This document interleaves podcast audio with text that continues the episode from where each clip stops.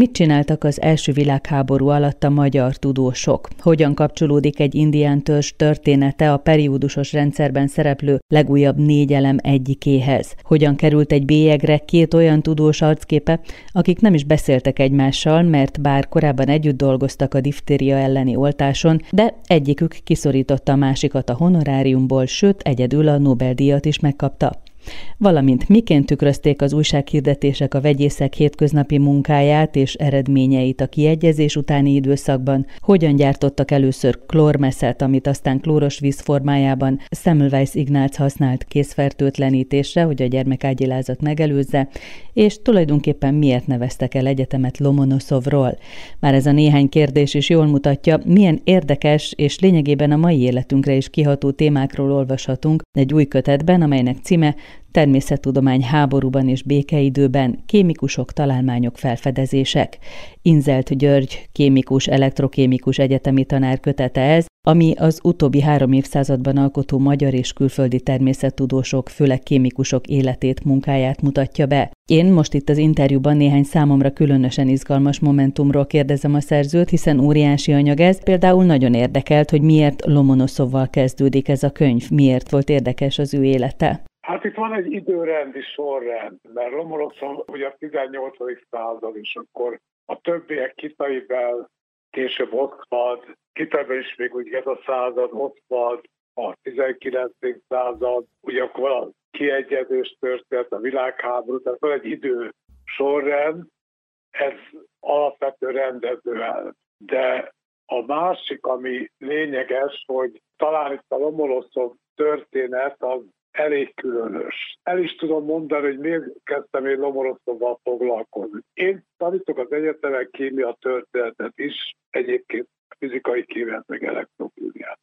És ugye az ember igyekszik mindig az eredeti közleményekhez visszanyúlni, de hát annyi tudós van, meg olyan hosszú a kémia történet, hogy mindennek a története, de az emberek az összes tudós eredeti munkáját nem olvassa el, hanem más tudománytörténeti könyvekre, megbízható könyvekre alapoz, és hát azt mondja a hallgatóinak is.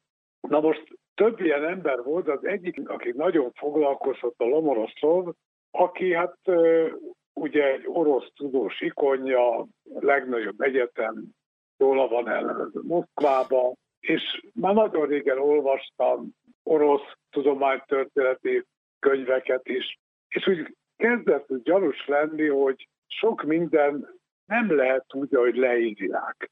Mert Lomonoszovnak tulajdonítanak sok mindent a anyag megmaradástól a energia megmaradásig. Olyan alapvető törvényeket, mint ő lenne a felfedező. És meg kell mondanom, hogy egy kicsit fenntartásai vannak, mikor valaki úgy kezdődik minden szótik, hogy polihisztor. Na most az egy nagyon nagy dolog, de a polihisztor a kicsit az jellemző, sok mindenre foglalkozik, de igazán mélyen nem ért semmihez. Végrésztem Lomoloszov összes munkáit, nem sok, két kötet. Mondjuk, amikor előtte foglalkoztam Mengyelenvel, az 24 kötet, hogy világos legyen a különbség a tudományos tevékenységben. Na most például olyanokat olvas az ember, hogy azért nem lett világhírű, mert oroszul publikált. Nem oroszul publikált, latinul publikált jobbára. És a korba legtöbb ember latinul publikált. És akkor kezdtem elolvasni, és rájöttem, hogy sok jó gondolat van benne, de mind tulajdonképpen másoknak a gondolatainak a ismétlése, feldolgozása, van bizonyos érdeme, tehát a kis derül a könyvből, hogy ő nagyon sokszor, és a leglényegesebb dolgokban ő miben lépjenek a tisztázásába, tényleg azokat fogadta el, akik a részecskék mozgásának tulajdítják a hőt.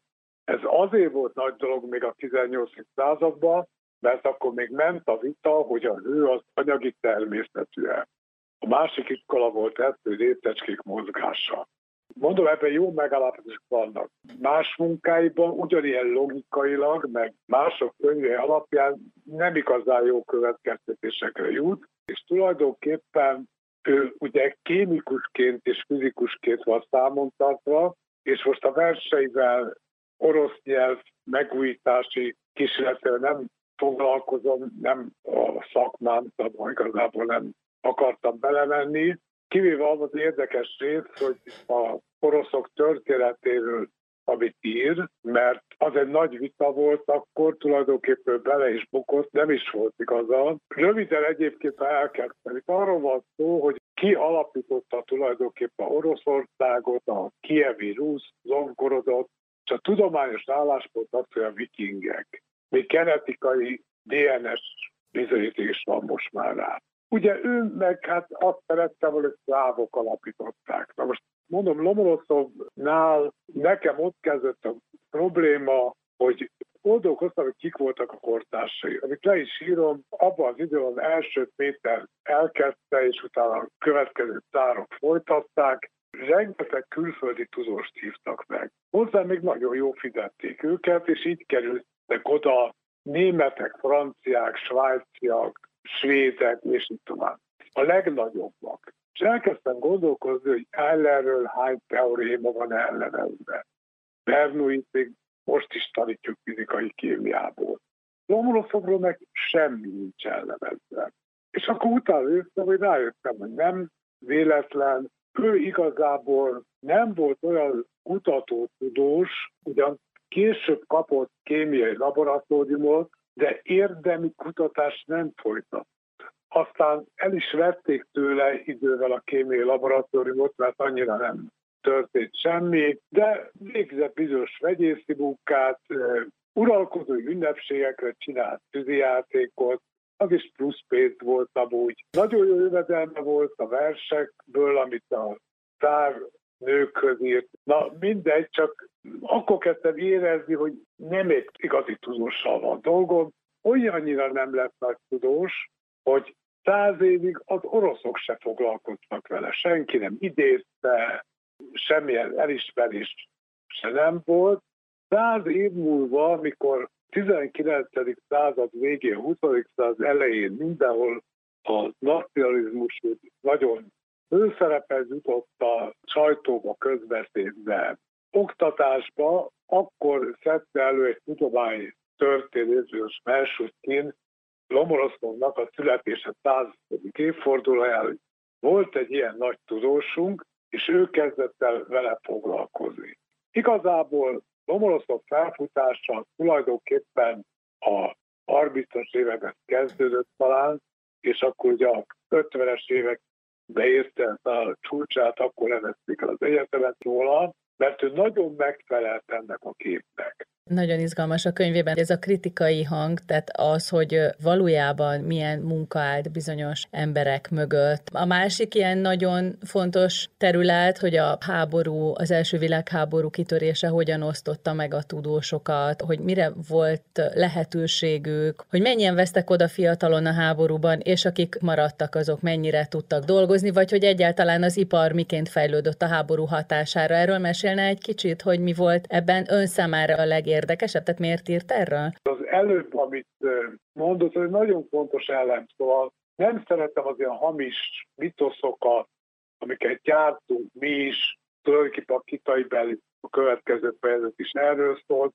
Itt meg a háborúban kíváncsi voltam arra, hogy tényleg a tudósok mivel foglalkoztak. Tanulságos, hogy a háborúra kialakult egy mitosza. Hősök, helyes, természetesen nem azt mondtam, hogy azokat az embereket, akik életüket áldozták, és ez nem a, sokszor nem a legjobb ügyér, mert ugye ez sem az egy honvédő háború volt például a mi részünkről, de hát ez rendben van, de minden más, ami mögötte van. Történelmet is én így tanultam, szerintem most is így tanítják, a csaták leírása, a nagy hadvezérek, és semmi mögöttes, ami tulajdonképpen a győzelmet Vegyük a utolsó két világháború, de így volt ez korábban is. A technikai felkészültség határozta meg. Ez pedig a tudósoknak volt köszönhető. Tehát egyszer ugye én nagyon sokat foglalkozok tudósok életrajzával is. Az azért tanulságos, mert bizonyos mértékig ad egy erőt abba, hogy Az ember soha igazán nem elégedett a körülményekkel, jogosan általában. De, hogy akkor megnézem, hogy bizonyos tudósok a lövészárokba írtak cikkeket, meg igyekeztek tudósnak maradni. Írok ilyen példákat, fizikusként az ellenségnek az ágyúit mérte be, mert ehhez értett az akusztikus távolságméréssel. De ez egy nagyon nagy dolog, hogy az ember úgy elgondolja, hogy nem nekem van olyan hihetetlen nehéz életem, hanem mindig ez volt. És a tudomány nagyon kevésszer felőtt akkor át, mint a 18. században. Szóval ez, ami az egyik ilyen szempont, a másik konkrétan, hogy megnézem a tudósok tevékenységét, és úgy rávilágítsak a háború borzalmaira. Tényleg, hogy mennyien haltak meg. Egy olyan fiatal generáció, aki el se tudta kezdeni a pályát. Neves tudósok is. Nagyon sokan nem tudták túltenni magukat azokon az élményeken. Akkor olyanok, ami hazai hát van itt egy jó pár külföldi is, a fiatal orvosokat küldték ki a frontra, akik közül egy része nem lett aztán orvosi végzett, az ugyan a budapesti egyetem egyik kara volt, ahol volt egyébként vegyészet is azért, de a Polány, Békési, most sorolhatnám, de nagyon sok emberi írok, akik ugye később nem kifejezetten orvosi tevékenységet végeztek, de Györgyi Albert. Ezeket úgy költék a frontra, hogy még be se fejezték az egyetemet. Tehát ma azt rám, hogy ők rezidensek voltak maximum. Ezek voltak a harctéri orvosok. Megdöbbentem. Tehát mondjuk a Liza Meitnernek, ugye aki nagy fizikus volt a maghasadás egyik úttörője, hát gyakorlatilag ott a munkatársa volt, aki a Nobel-díjat kapott ezért, mert Meitnernek el kellett menekülni Németországból, de Meitner írta azt először meg, hogy milyen energia rejlik ebbe, és hát ebből lett az atombomba tulajdonképpen, és így lett aztán titkosítva. Egy darabig nyíltan beszéltek még a atomenergiáról. Na visszatérve, Liza Meitner is fizikus volt, Németországban dolgozott, ő tényleg a szakmájában dolgozott, mert ugye akkor Röngen már harctéri sebészeket is segítette, jobbára is ezzel foglalkozott a harctéren, és olyat írt például, hogy ő éppen ott volt a galiciai orosz harctéren, és megdöbbentett, mikor azt írja, hogy és ott jobbára nekik egy jó magyar sérültjék voltak hogy például alig volt magyar nővér, ők meg nem tudtak beszélni a katonákkal. Kis részletek, amik az ember felfigyelt. Tehát ezeket is fontosak tartom, hogy hát igen, ez volt. Ír a gyufáról, a gumipar fejlődéséről, a gyógyszeripar fejlődéséről, vagy akár a vegyi fegyverek kialakulásáról. Ugye az ember nem is gondolkodik, hogy mondjuk a vegyészek munkájára és az orvostudományra és minden másra miként hatott a háború. Különleges a könyvben, hogy például hirdetéseket látunk, korabeli hirdetéseket. A kiegyezés utáni időszakot vettem bele, hogy legyen egy olyan, ami nálunk békeidőszak volt.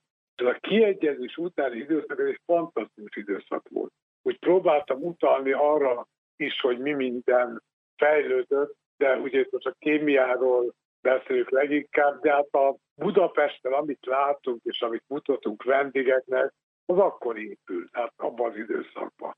És ott próbáltam olyat is, hogy mi minden de foglalkoztak a vegyészek, és így kerülnek fel a hirdetések is, de mondjuk, ami ugye a háborúban is szerepet játszott a lizoform fertőtlenítő, az akkor kezdte a karrierjét, de az is valahol talán, ha nem is értetetlen, világossá válik, hogy ha vegyük a kémiát, mert tulajdonképpen a kérdés egy kicsit erre is irányul.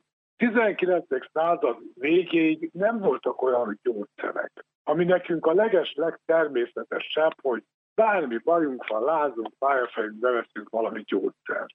Akkor nem volt ilyen, ugye nem teákat főztek, hát használt vagy nem, ez úgy kezdődött a gyógyszerek karrierje például, hogy, és ez azért érdekes, hogy van egy nagyon fontos összefüggés, hogy mesterséges színezékeket kezdtek előállítani. Addig indikóval színezték, Indiából importálták a uralkodóknak, meg biborcsigákat gyűjtöttek, és abból nyerték ugye a bíbor színezéket. És a textilipar az a 19. század húzó ágazata volt Angliában és az ipari forradalom alatt. Óriási dolog volt, hogy mesterséges, színtartó, mosásálló színezékeink vannak. A magentáról írok is, az egy másik történetben szerepel, ami nagyon népszerű szín.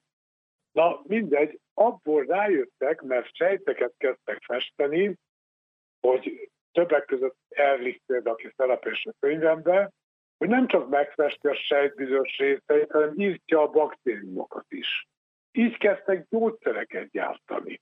Tehát azok a gyógyszerek, amit most szedünk, az ide, ebbe az időszakban nyúlik vissza. Korábban például ugye most természetes, hogy egyetemeken van már régóta szerves kémiai tanszék, mondjuk száz éve. A szerves kémiai tanszékeket azért létesítették, hogy kiképezzenek olyan tudósokat, akik majd gyógyszergyárba fognak dolgozni. Azért mondom, hogy nagyon összefüggnek a tudomány fejlődése, az ipar fejlődése, mondjuk a kétjegyes időszakában az, hogy hagyták vállalkozni. Bevontak ugye külföldi tőkét, bankokon keresztül ment a hitelezés. Nem volt egy tökéletes időszak, mert bizonyos szempontból mondjuk a korrupció ugyanolyan intenzív volt hazánkban is, mint a későbbi időszakokban.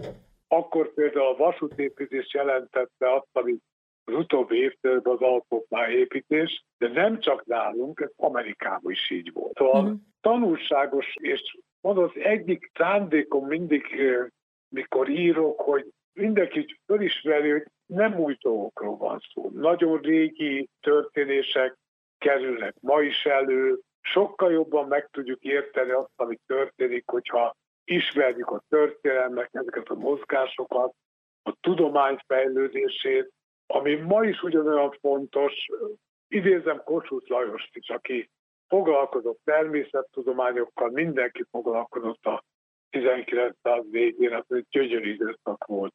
És ő is leírja, hogy ez az a versenypálya, ahol versenyeznünk kell. Ezt azóta se tettük teljesen magunkévá, utalok a Tánkároly fejezetben máshol is, hogy a tekintélyel, meg bizonyos más szempontok valahogy mindig fölírják azt, hogy a, az alkotásra bizonyos szabadságra van szüksége, finanszírozásra, törvényi támogatásra. Nem véletlenül idézek Kazincitól, meg régiektől, hogy azt kell mindig megcélozni, amivel versenybe lehetünk, ma nem vagyunk versenyben. Tudományos, műszaki, orvostudományi, de akármibe, akkor mi elmaradunk. És az meg egy hihetetlen hátrányt jelent.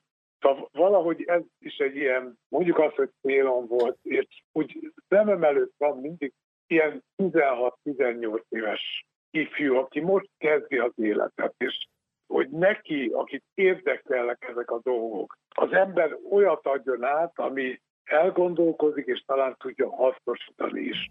Inzel Györgyel beszélgettünk természettudomány háborúban és békeidőben kémikusok találmányok felfedezések című könyvéről, ami a Tipotex kiadó gondozásában jelent meg.